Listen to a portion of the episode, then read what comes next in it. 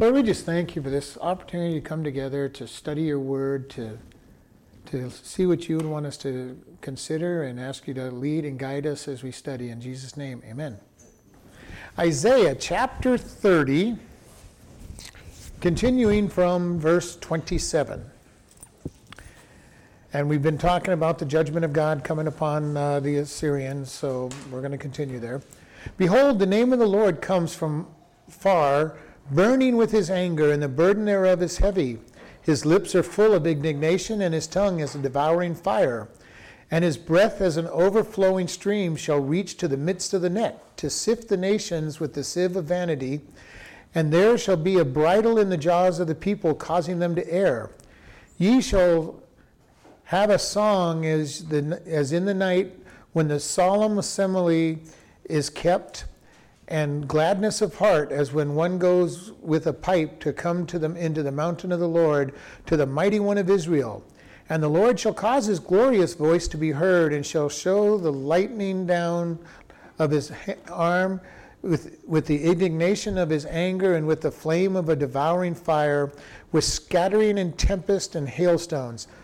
For though the voice of the Lord shall shall, for, me, for through the voice of the Lord shall the Assyrians be beaten down, which smote with a rod, and in every place where the grounded staff shall pass, which the Lord shall lay upon him, it shall be with tabrets and harps and battles of shaking with the fight will, will he fight with. For Topheth is ordained of old, yea, for the king is prepared. He has made it deep and large and the pile thereof of, is fire, and much wood. The breath of the Lord, like, the, like a stream of brimstone, doth kindle it. So we're seeing a pretty uh, vivid picture of judgment coming upon them. So, verse 27 Behold, the name of the Lord comes from afar, burning with his anger. The burden thereof is heavy. His lips are full of indignation, and his tongue as a devouring fire. So we look at this behold or, or see, you know, observe the name of the Lord. And we've talked about name. When we look at name in the scriptures, it is all about the reputation of the person. It's not just the name. And in reality, for us, it's not maybe not as true today as it used to be, but name is everything uh, for most families. You know, you want to keep a good family name, a good name for your business. Uh, you don't want it tarnished by anything. So when we, even in our day, we, we're, even though we're losing that impression, name is more than just a name. Uh, you know, companies fight very hard to protect their name. If somebody comes in and tries to use their name for another product or, or for bad things, they'll fight hard to make sure their name isn't tarnished by, by some other reputation or been maligned by activities done by employees. And so God, with his reputation, is going to come from afar. And he is, from Israel at this point in time, he is far. Even though they're his people, they've pushed him quite far away. And he says he's going to come from afar, burning with his anger. And God has a point where he says, enough is enough.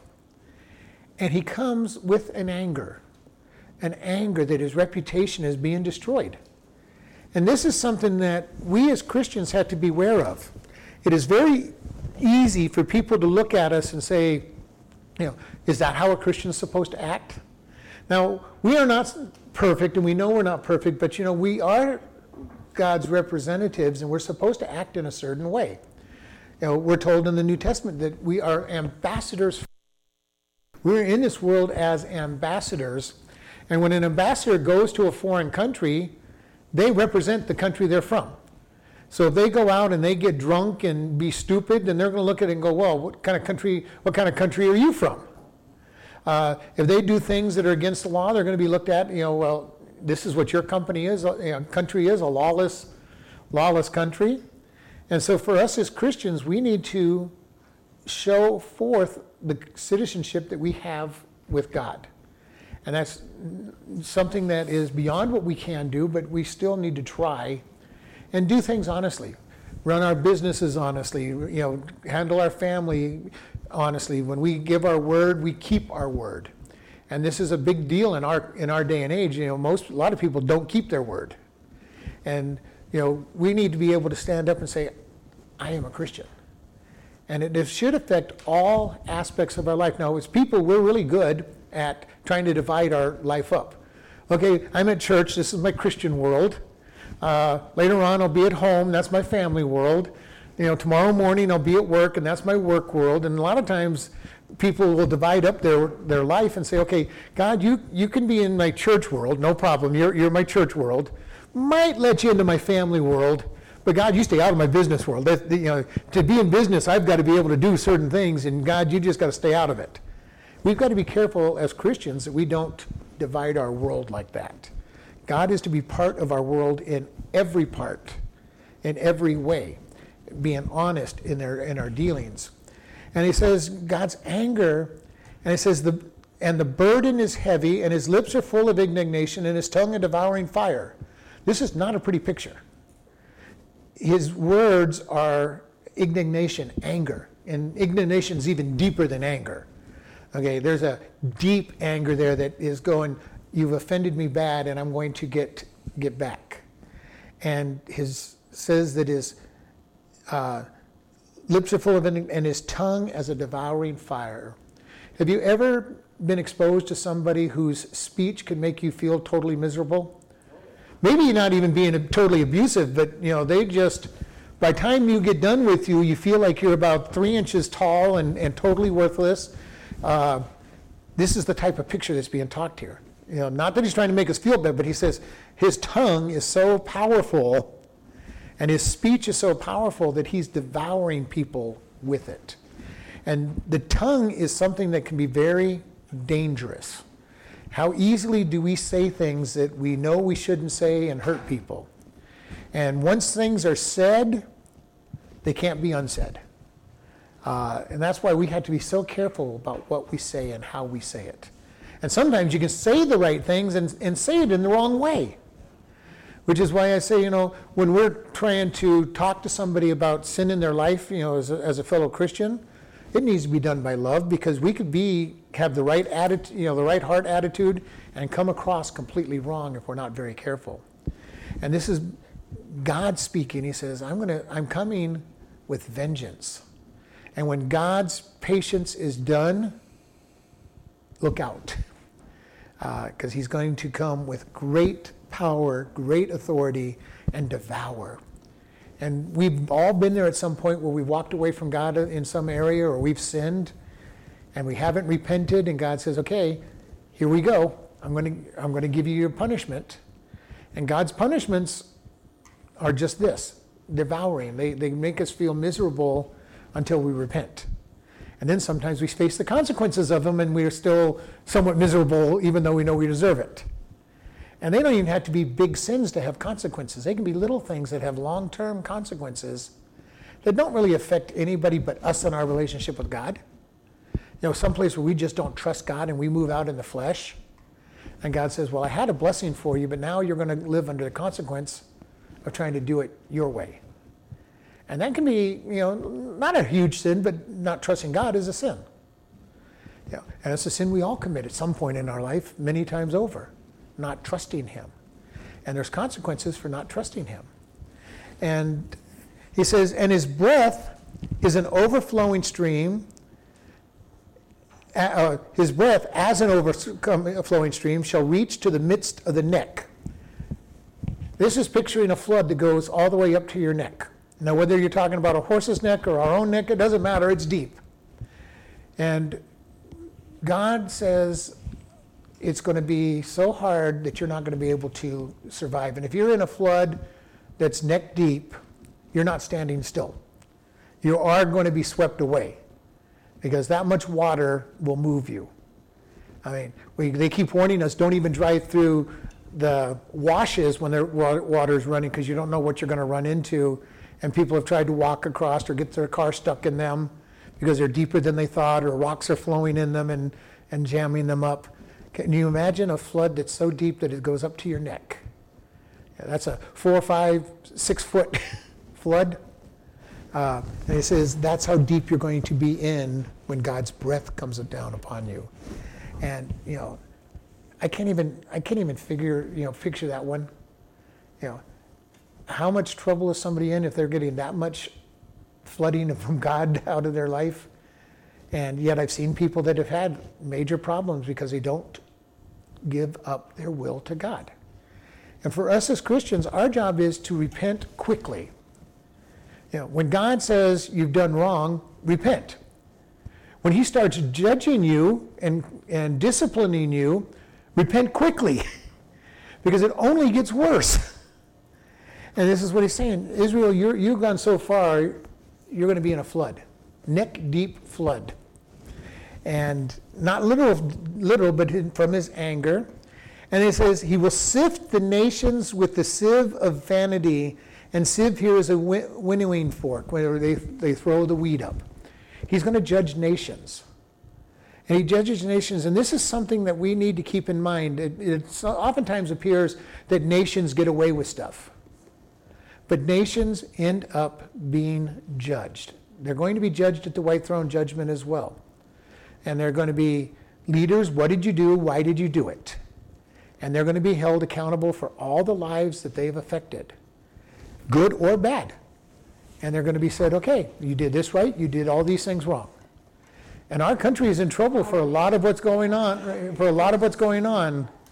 We've got a lot of things that are right in our nation, but we've got a lot of things that are going, going very bad in our nation, and we've got a lot of leaders that are going to have to be held accountable. If you're not doing things God's way, the fixes will never work because there's consequences for doing things the wrong way. And the ends never justify the means, or the means never justify the end. Let me get that term turned around the right way. Uh, you know, you go, well, did, I did this because I want this to happen. Nope, doesn't, you know, there's consequences for doing things the wrong way. And God's saying that the nations are going to be sh- shifted out. They're going to be shaken. They're going to, what is good, what is bad? And they're going to be judged accordingly. Uh, Israel's being judged accordingly. They, they as a nation, have, have drifted away from God. Assyria is going to come in as God's tool to discipline them. And God's going to say later on, You were so vicious to my people that now you're being judged in return. Okay, God used them and then said, "No, you were you were too you were too vicious on my people." Babylon's going to come in and and and judge Assyria and take the southern kingdom, and God's going to say the same thing to them: "You were too vicious." And He's going to use the Medo-Persian Empire to conquer them, and they give, put Israel back in, in their homeland. So we see that there's always, and I say this over and over again, and I hope we always understand that There's always consequence as to what we do. And if they're bad things that we're doing, bad consequences will come. How serious are the consequences? Well, it depends on how bad what you've done is. Some consequences are just nuisances that make your life miserable for a while. Some are really severe consequences. If you're if you're breaking some major issue from the scripture and you know what you're doing and you purposely do it, your judgment and consequence is going to be a lot worse than just, okay, God, I made a really bad decision. I really wasn't thinking about you when I made that decision. And we all go through it. And we all make bad decisions sometimes and have to suffer those consequences. And, you know, hopefully some of them are short and just minor, some of them are really hard consequences. But God is going to make sure that we know that we've done wrong. Or sometimes we get consequences, we like to call them re- rewards for doing right.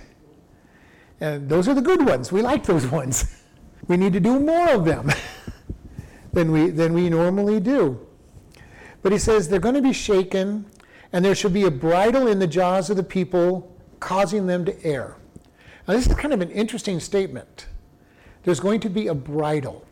And if you know anything about the bridle of a horse, we use it to control the horses. And from what I understand, there's all kinds of different types of bridles. There's some that, if you have a real spirited horse and you want to control them, there's some that will cause more pain, you know, if they try to. And then if you have a really mellow horse, there's just a bit, you know, bridle that will, it just fits in their mouth and you, you know, turn and everything. I don't know a lot about them, but, you know, I'm, under, I'm understanding that there are multiple types of bridles. Yeah, there's pits that cause pain if they if they get too much. And then there's just a simple. Your horse is so so nice and so tame and, and so responsive that you put a put it on. This bridle in this case would probably be the one that causes lots of pain. It says you're going to do, but look what it's telling. It says causing them to err. This bridle is not keeping them from erring. It says you have gone so far that God's hardened your heart and you're going to go deeper into sin. Same thing that happened to Pharaoh back at the Exodus. The first couple of times it says he hardened his heart. And then about halfway through it says the Lord hardened his heart. Why? God already knew that he wasn't going to give up until he was forced to give up. And so God says, okay, fine. We're, not gonna, we're going to make sure that when you send the people away, you are sending them away. You don't even want them anymore because you've hardened your heart. Who knows what would have happened if Pharaoh said, okay, you know, you guys can go worship, you know, when, when they first asked. You know, because the request for Moses was, we want to go into the desert and worship, and we're planning to come back. And when they left, they left completely. And so we see here that this bridle is going to be put in the mouths of the people, causing them to err, do wrong. Then verse 29 kind of starts a different little theme. You shall have a song as in the night when the holy Solomon solemnity is kept with and gladness apart as when one goes with the pipe toward the mountain of the Lord to the mighty one of Israel. Now, here he's picturing what goes on in their worship. All right? He says, You'll have a song as in the night. David, when he established the rules for the, for the temple and, and in the tabernacle, he set up singers and musicians that played in the tab- tabernacle 24 7. Okay? There was music going on all the time, and they were singing. So it was true worship. I mean, the people appreciated it when they came, but the worship really was toward God. And here he's saying, You shall have that song. You know, here he is talking about judgment, being caused to err. And then he says, and I think he starts turning this, and, and when you finally repent, you're going to have a song in your heart.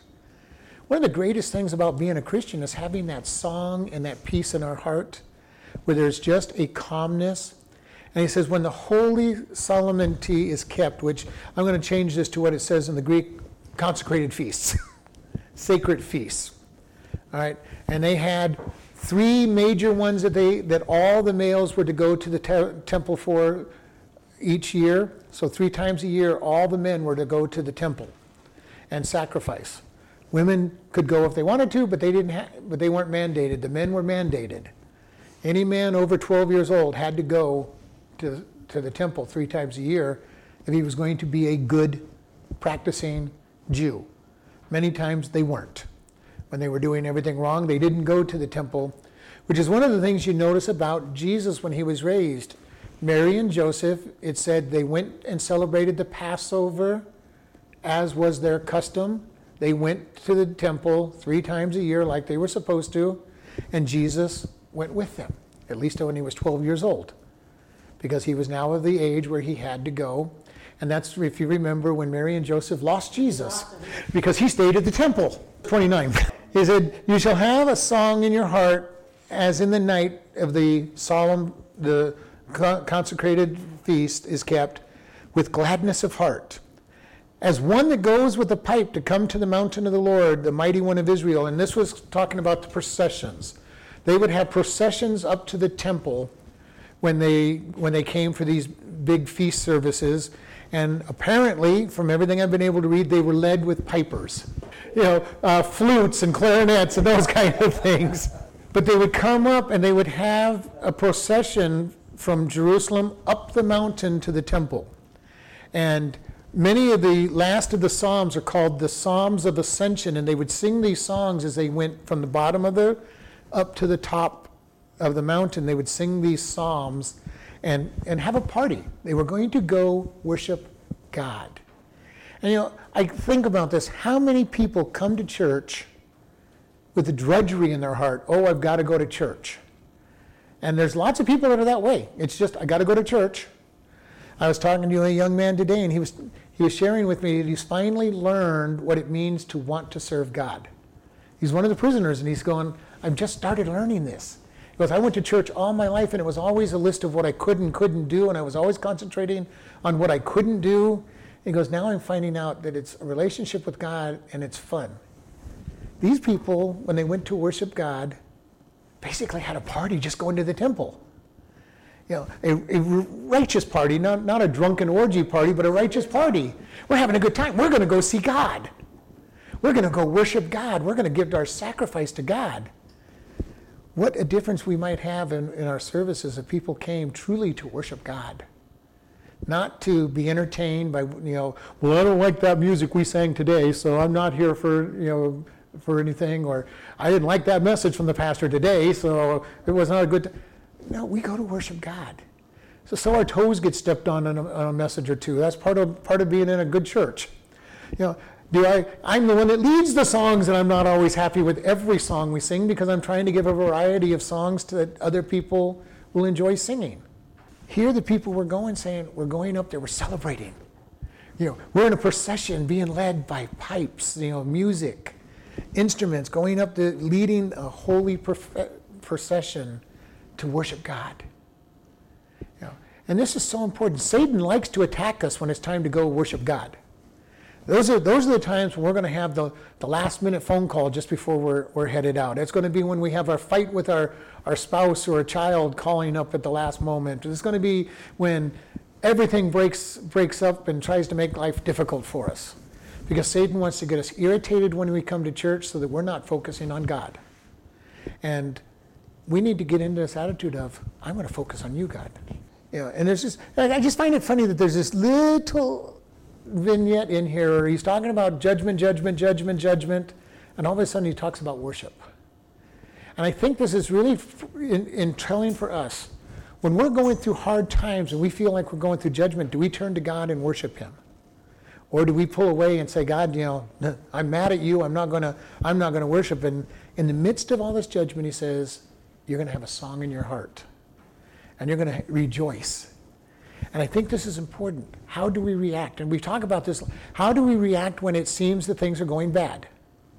Now, most of us leave out the word seems things are going bad and go things are going bad, you know, and, and I don't like that term. I really want I'm really teaching myself to look at when things seem to be going wrong, when things seem to be going bad because God has a purpose.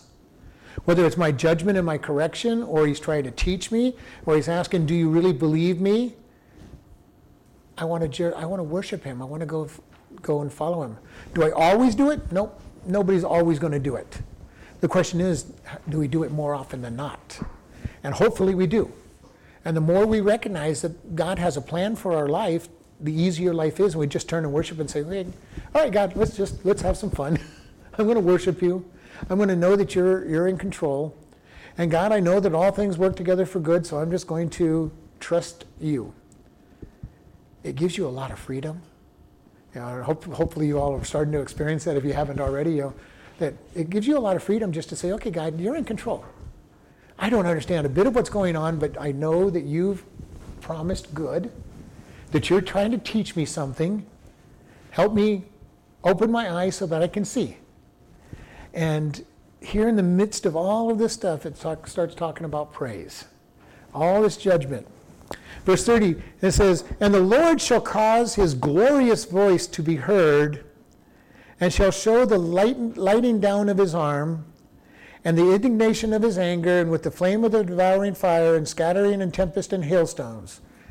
The voice of the Lord, the glorious voice of the Lord, splendor, magnificent, majesty. Isn't it wonderful when you're in the midst of something just to hear God's voice speak to you in the stillness of your heart? Yeah, I love it when God all of a sudden gets my attention and you just go, okay, God, what, what was it? What are, you, what are you trying to tell me? And just being quiet and listening. And that, that voice may be coming through the word.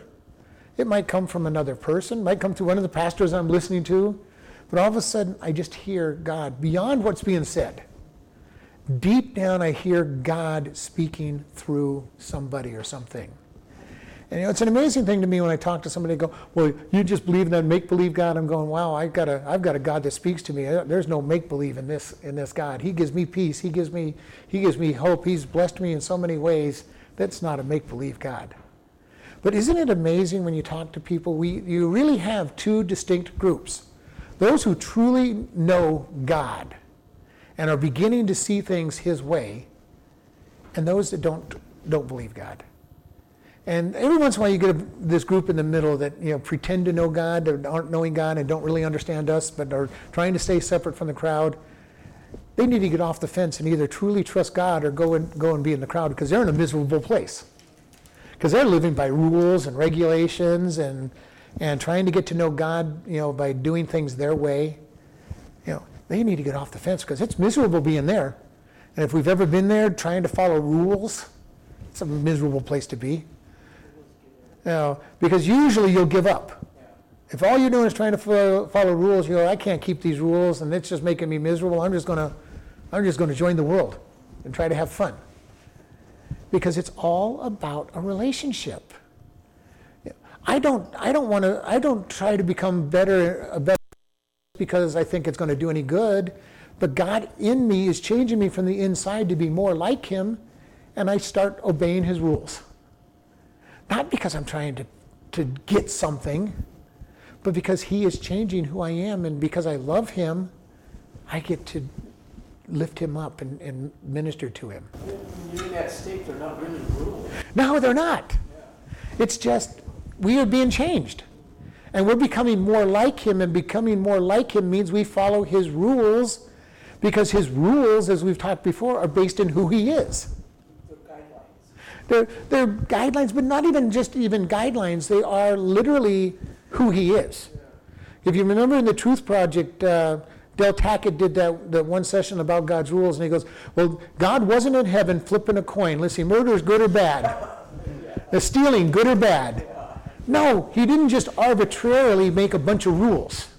He said, I am life, I created life, so therefore murder is bad. Everything belongs to me and I let people use it, therefore, stealing is bad. And everything is based in who he is, so that when I become more like him, I automatically start obeying his rules. Not perfectly, because I still have the flesh involved, but I become more and more like him, and I find myself becoming a better follower of his rules. Not, I don't even follow following his rules, being more obedient to his rules. I, even that's not quite what I'm looking for. Being more godlike. Yeah, being more godlike. I'm, I'm obeying his rules because I'm becoming more like him. Not that I'm going to be God, but I'm becoming more like him because he's inside me, changing me. He's baptizing me into the Holy Spirit and changing who I am to be like him. And then because I'm being like him, I, be, I act more like him. I become more forgiving. I become more loving. I become less covetous because I'm really do accept whatever God sends my way. I be, you know, I'm not thinking about stealing because I'm not being coveting in the first place. So we see all this prob- process going on, and it says, "His glorious voice speaks to him, is going to hear, and he shall show the lightning, lighting down of his arm." And this literally means he's picked up his arm to strike, and it's coming down on the enemy. Okay, uh, the word in, in Hebrew literally means to descend. Lighting, lighting is not really a good, good definition, but his arm is crashing down, and it has the picture of being armed. So he is bringing a destruction back on people. And when the indignation of his anger, the flame of the devouring, and the scattering, the tempest, and the hailstones, and most people be, tie this in with the next verse of this all against Assyria at this point. Okay, he's going to discipline Assyria. Uh, why? Because Assyria was too vicious. You know, God used them to judge them, but they were too vicious. Same thing all through the all through the period of judges. The Philistines would come in, and God would say, "Okay, you, have done you've done enough damage. Now I'm kicking you back out." You know, the Amalekites would come in, and He'd kick them back out. Uh, in verse 31, for through the voice of the Lord shall the Assyrians be beaten down, which smote with a rod. All right? So, with the voice of the Lord, God speaks, and they are judged. You know, one, this one reminds me of the of the uh, end of the tribulation period when Jesus comes back. The enemy gathers against to fight him, and he speaks. It says a sword comes from his mouth. He speaks, and the battle's over. You know, what a battle! uh, they don't they don't do any harm to anybody on God's side, and he slays a whole lot of them with just a word. The power of God's word. With a word, God creates the universe. With a word, he creates the sun, moon, and stars. With a word, he creates all the animals. You know, the only thing he didn't create with a word is man. He gathered up dust and actually formed man as a special creation. And the power of God's word. And we have his word written down.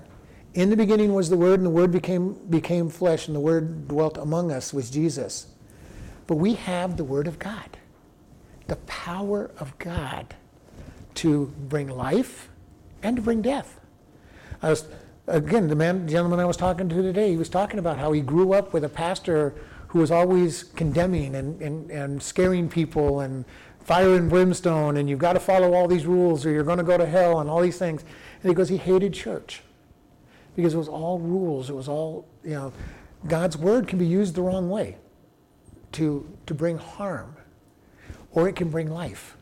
Now, is there anything wrong with giving the rules and, and every once in a while giving a, a powerful fire and brimstone message? No. It is part of the scripture. God's rules are part of the scripture. Now, his rules are designed to show us that we need him. The law was not there to say, okay, if you guys keep all this, you'll get to go to heaven. It was to show us that we couldn't get to heaven, which is why Jesus died. Because if we could have gotten to heaven in any way without Jesus, Jesus wouldn't have come. He says, Oh, you know how to get to heaven? Go, go obey the rules. But because we could not obey all the rules, he said, and God's standard is perfection, Jesus had to come to this world, die for our sins so that we could go to heaven. And the rules are there to show us that we need him. Plain and simple. We need God. And they're very good. You know, if we, you know, the Jews tell us there's 613 rules in the Bible, and I'm going to believe them, but we can't even keep the 10 that everybody tends to know.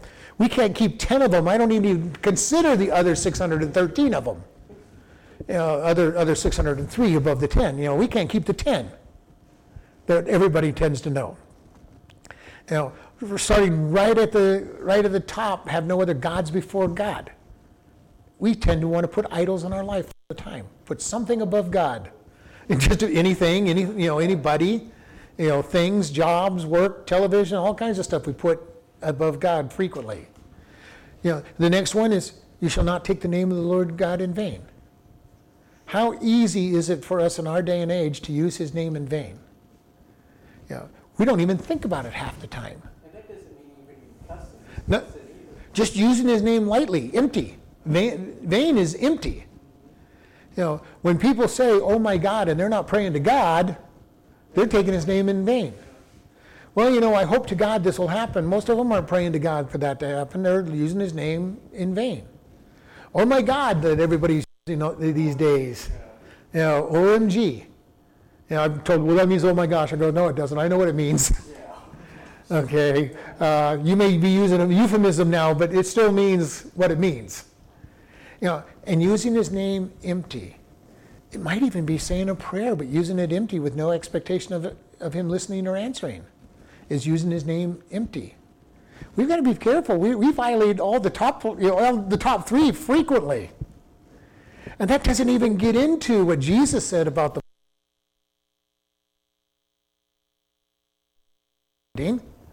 and desiring things that's not ours. So coveting is one that we don't really think about much. Thou shalt not covet. And that's the one we break, everybody breaks all the This country designed to get you to covet stuff.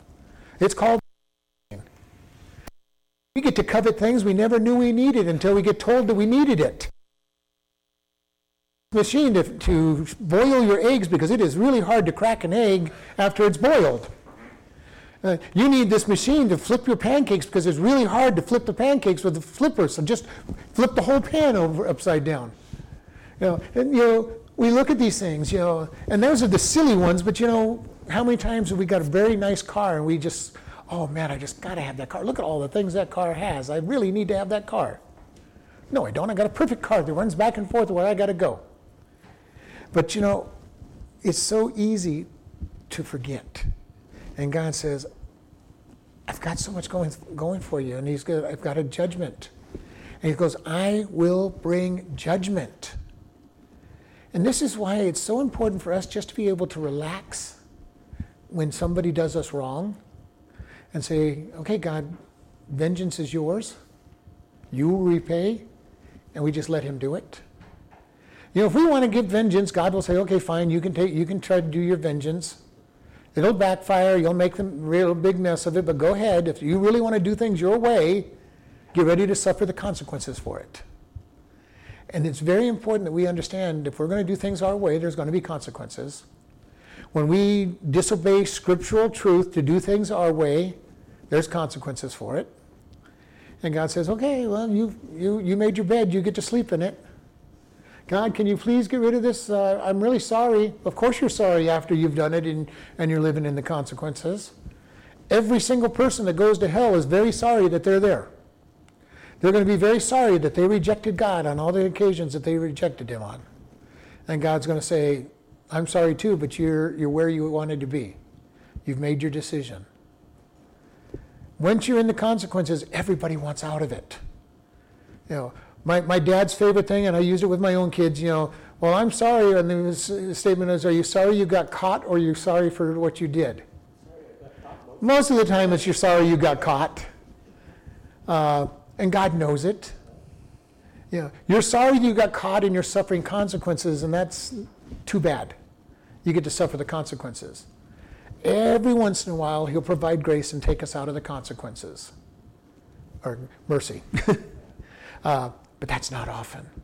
Usually he'll make us take the consequences. Now, the good news for it is Romans 8:28 still applies. All things work together for good, even if I cause the problem, it still will work out for good.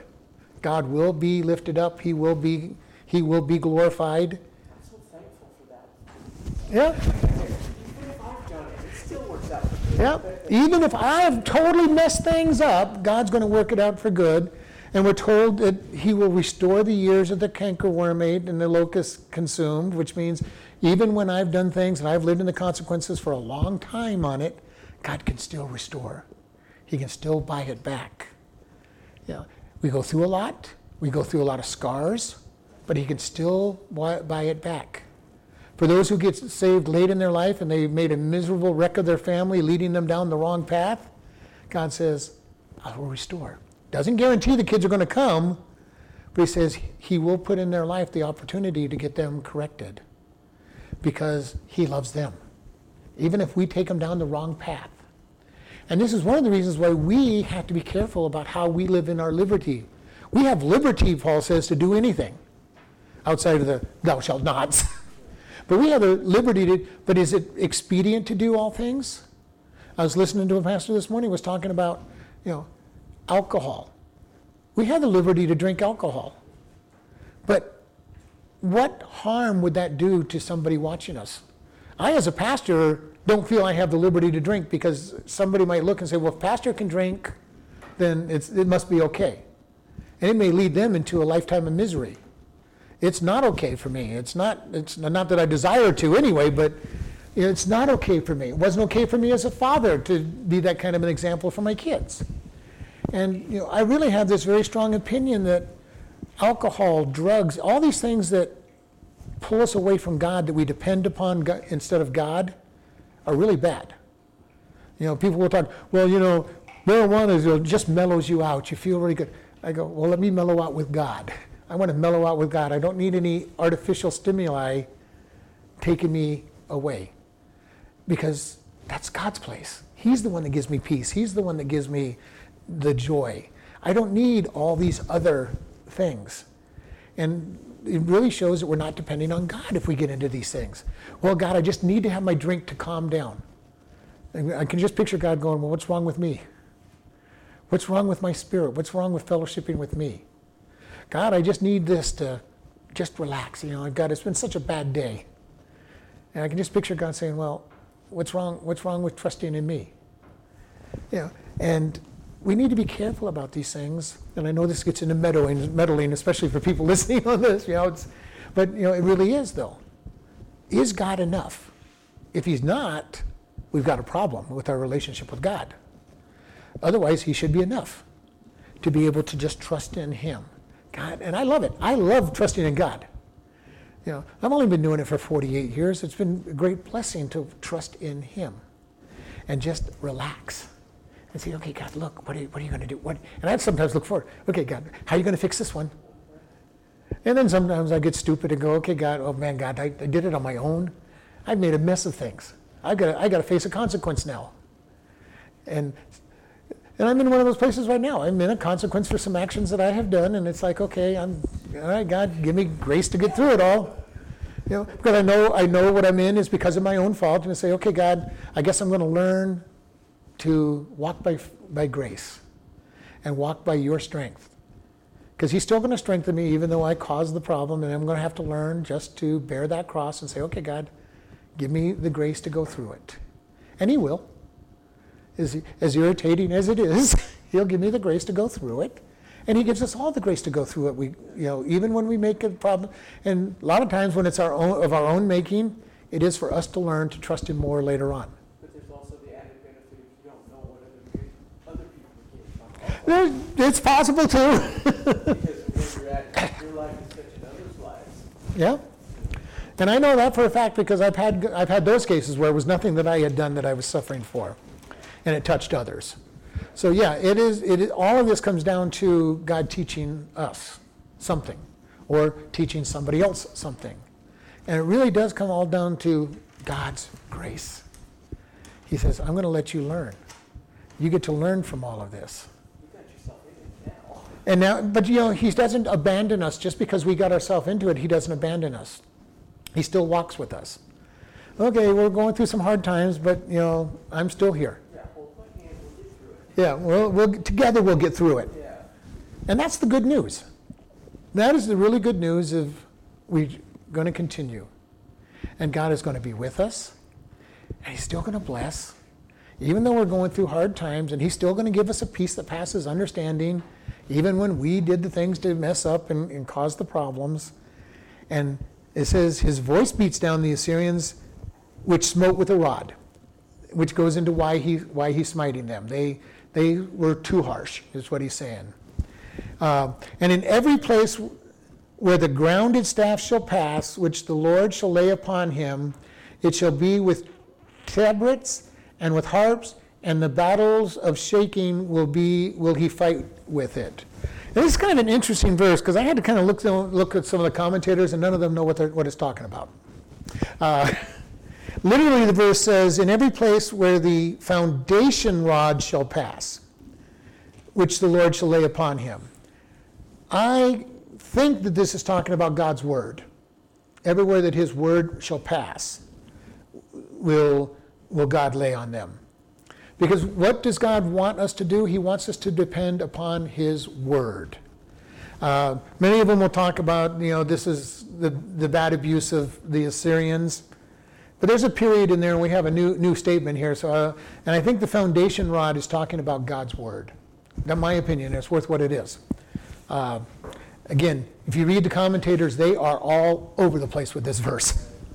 Uh, which is why I don't usually like going to commentators because I was thinking foundation stone, God's word, before I started reading the com- commentators, and a couple of them mentioned mentioned that, and a couple others, you know, did all kinds of weird things. Uh, so I'm going to stick with what I got the first time.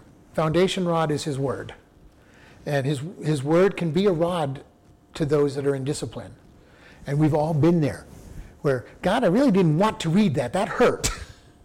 you know, didn't like that part and it says the Lord shall lay it on him. And then I, you know, and then we go back to singing. It shall be with tabrets or tambourines and harps, and in and in battle of shaking will he fight with it. And this whole idea of shaking, I think, goes back to the winnow, winnowing rods that were a couple verses back. God shakes out the, the people. And I believe this is really talking about his miraculous way of getting things done.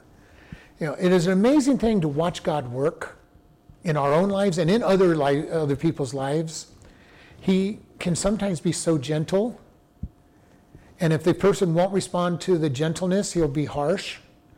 You know, I had I had different different children's personalities out there when I had my four kids. One of my children, if you looked at him, he'd cry. One of them, you had to beat him to death almost to get him get him get a, get a message through to him. You know, each one of them, and God knows what it takes for us. He goes, "Can I do it with music? We'll do we'll do it with music. We'll do it lightly, or do I have to shake the daylights out of you?" And I'm a stubborn person in many cases when it comes to God. There's times He's had to shake the daylights out of me.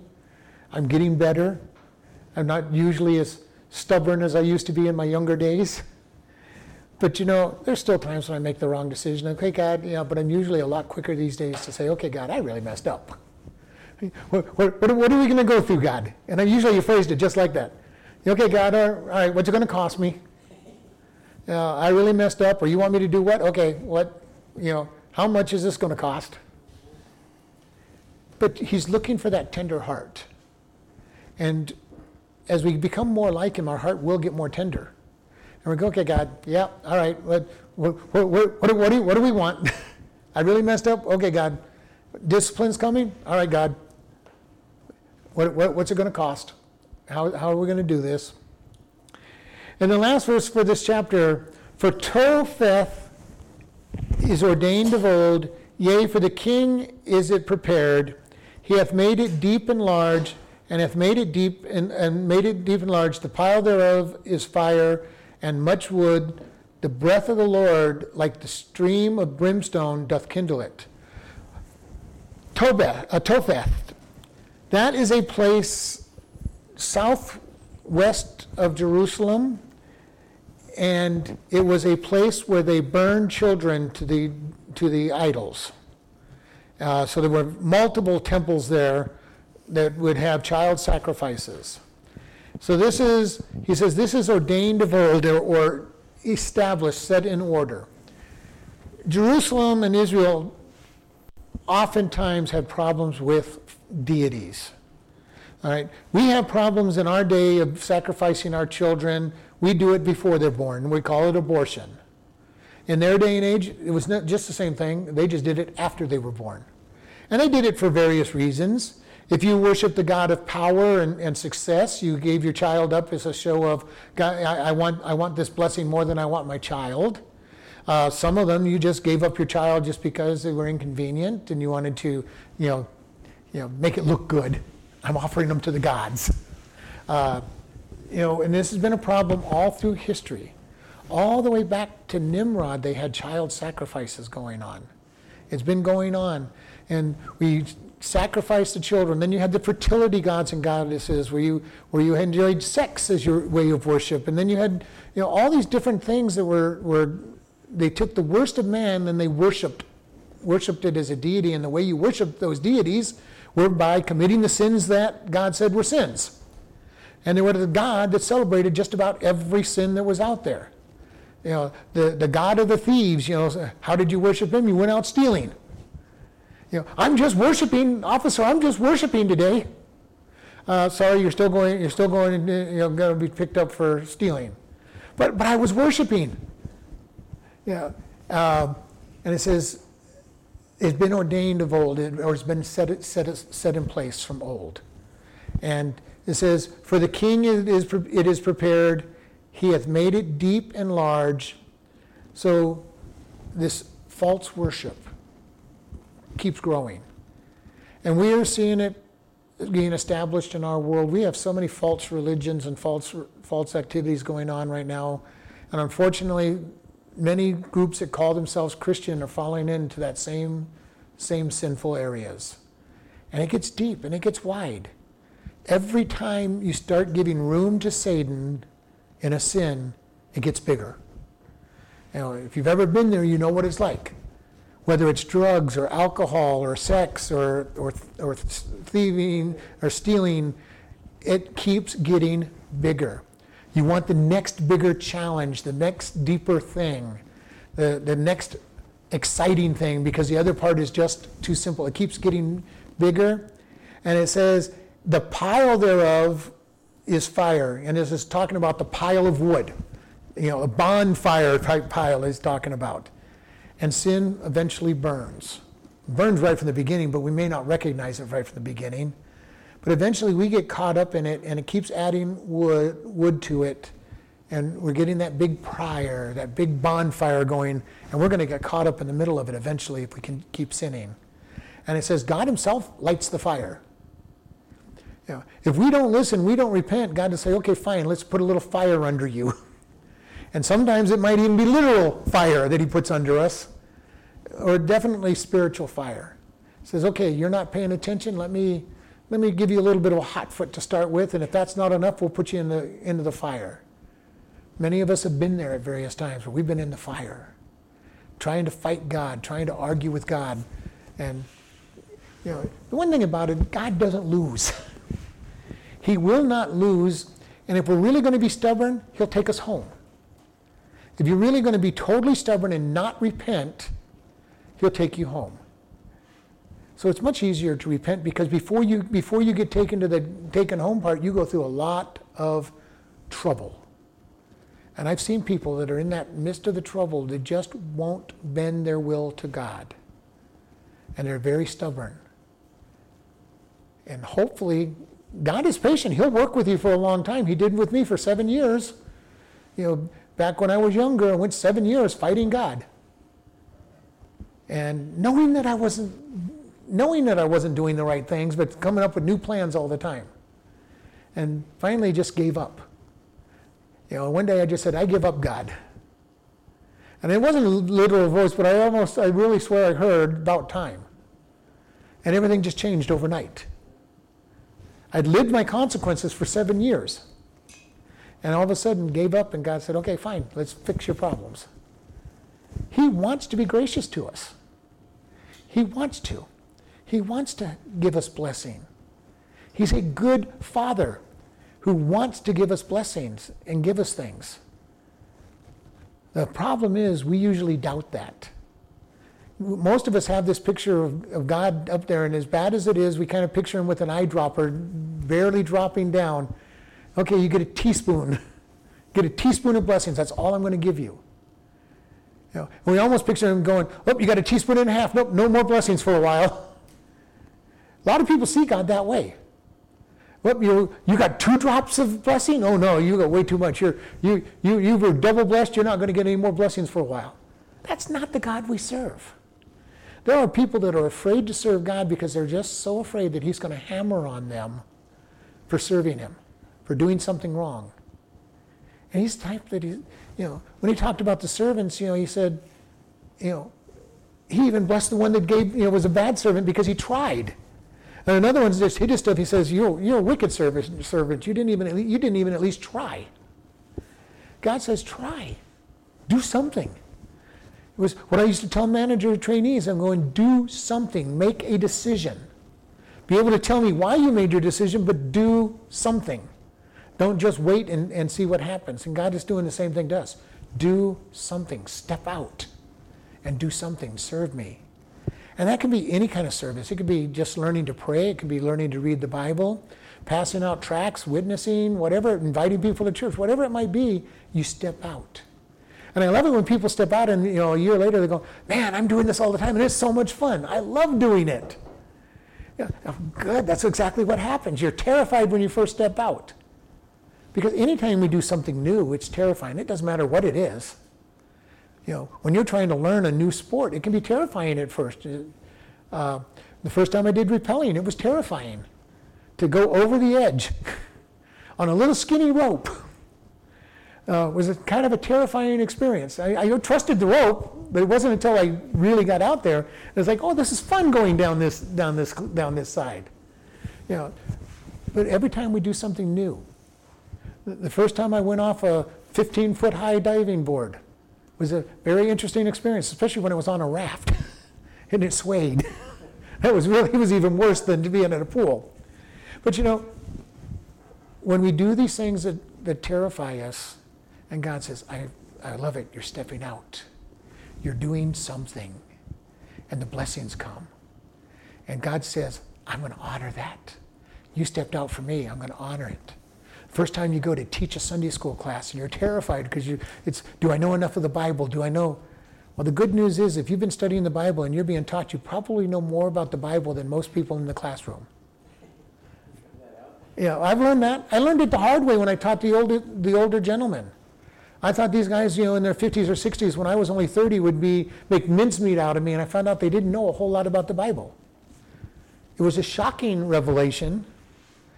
But you know, if you've been if you've been taught and you're studying, you probably know more about the Bible than most of the people that, that are around you. Step out. You know, be brave. If God's calling you to teach, teach. If He's calling you to do a home Bible study, do a home Bible study. You know, but step out somewhere, whether it's sharing the gospel or whatever it might be, step out. Because God is the judge. He's going to be the one that defends, He's going to be the one that protects. Lord, we just thank you for this day. We thank you for this opportunity to look at your word and to see what you would have us do. Lord, teach us to be your servants. Teach us to follow you in a great way. Lord, if anybody doesn't know you, we ask that they will ex- admit that they're a sinner and that they need you and ask you to come into their heart and then follow you. And we just thank you in Jesus' name. Amen.